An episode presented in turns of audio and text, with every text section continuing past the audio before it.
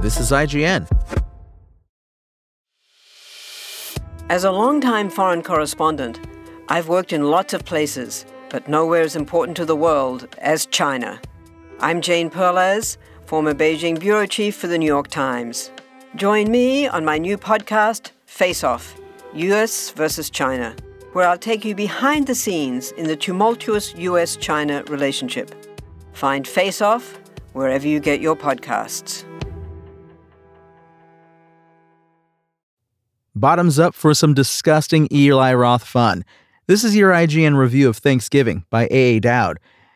It's with a knowing wink that Eli Roth kicks off his new parade of amused, amusing depravity Thanksgiving. The camera hovers unsteadily, landing on the front door of a suburban mansion. We've adopted the leering POV of a killer plotting his next home invasion.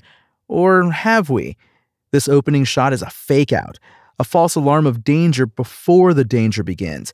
But it's also a way for Roth to pay playful tribute to the voyeuristic beginnings of Halloween and Black Christmas.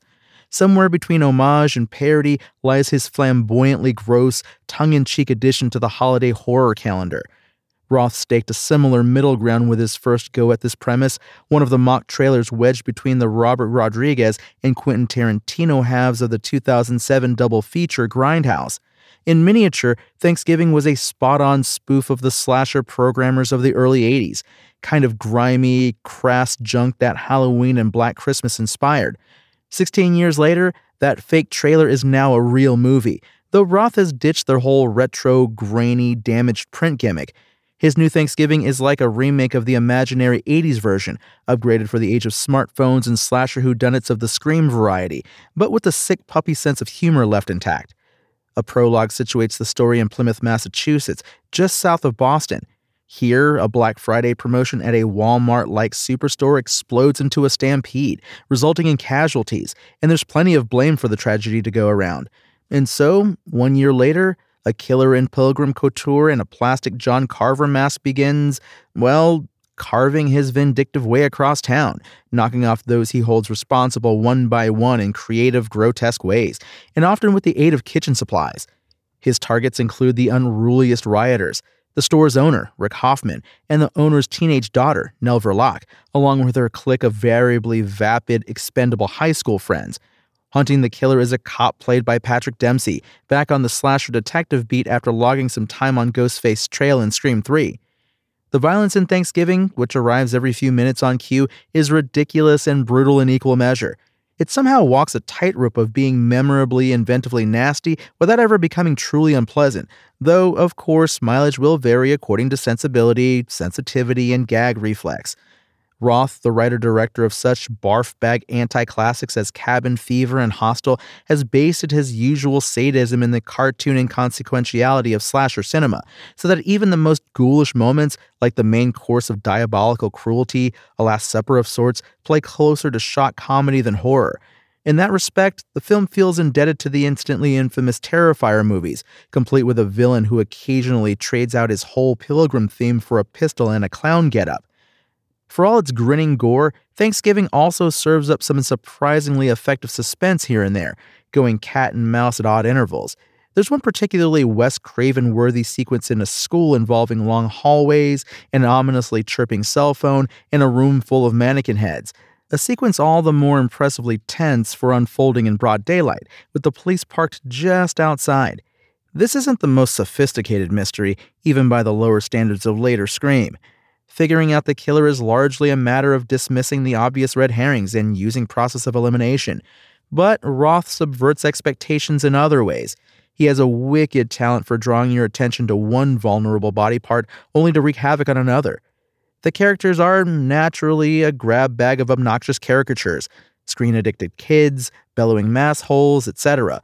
They're vintage slasher fodder doomed to die by vintage slasher protocol. Roth has never dabbled at length in the Jason Voorhees school of horror, but he's an old hat at spreading contempt in all directions and punishing dullards for their sins.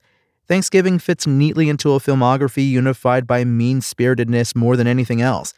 Still, the movie has none of the culture war button pushing that soured some of Roth's previous efforts, like the Italian cannibal throwback The Green Inferno, or his cheeky gun nut Death Wish remake. Thanksgiving is not a trollish screed or an allegory. It hasn't much on its mind at all, culturally speaking, beyond a general disdain for the uncivilized yearly scramble known as Black Friday. It's just a blast of throwback gnarliness, an old school slasher kill scene machine with a pronounced dark comic streak.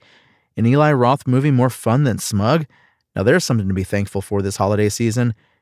16 years after he offered some parodic old school slasher mayhem in the form of a fake trailer plopped into the middle of Grindhouse, Eli Roth finally delivers a feature length Thanksgiving. The good news is that it's a reasonably fun, grossly funny throwback to the dead teenager movie heyday of the 1980s, just with a little modern tongue in cheek slickness of the Scream variety.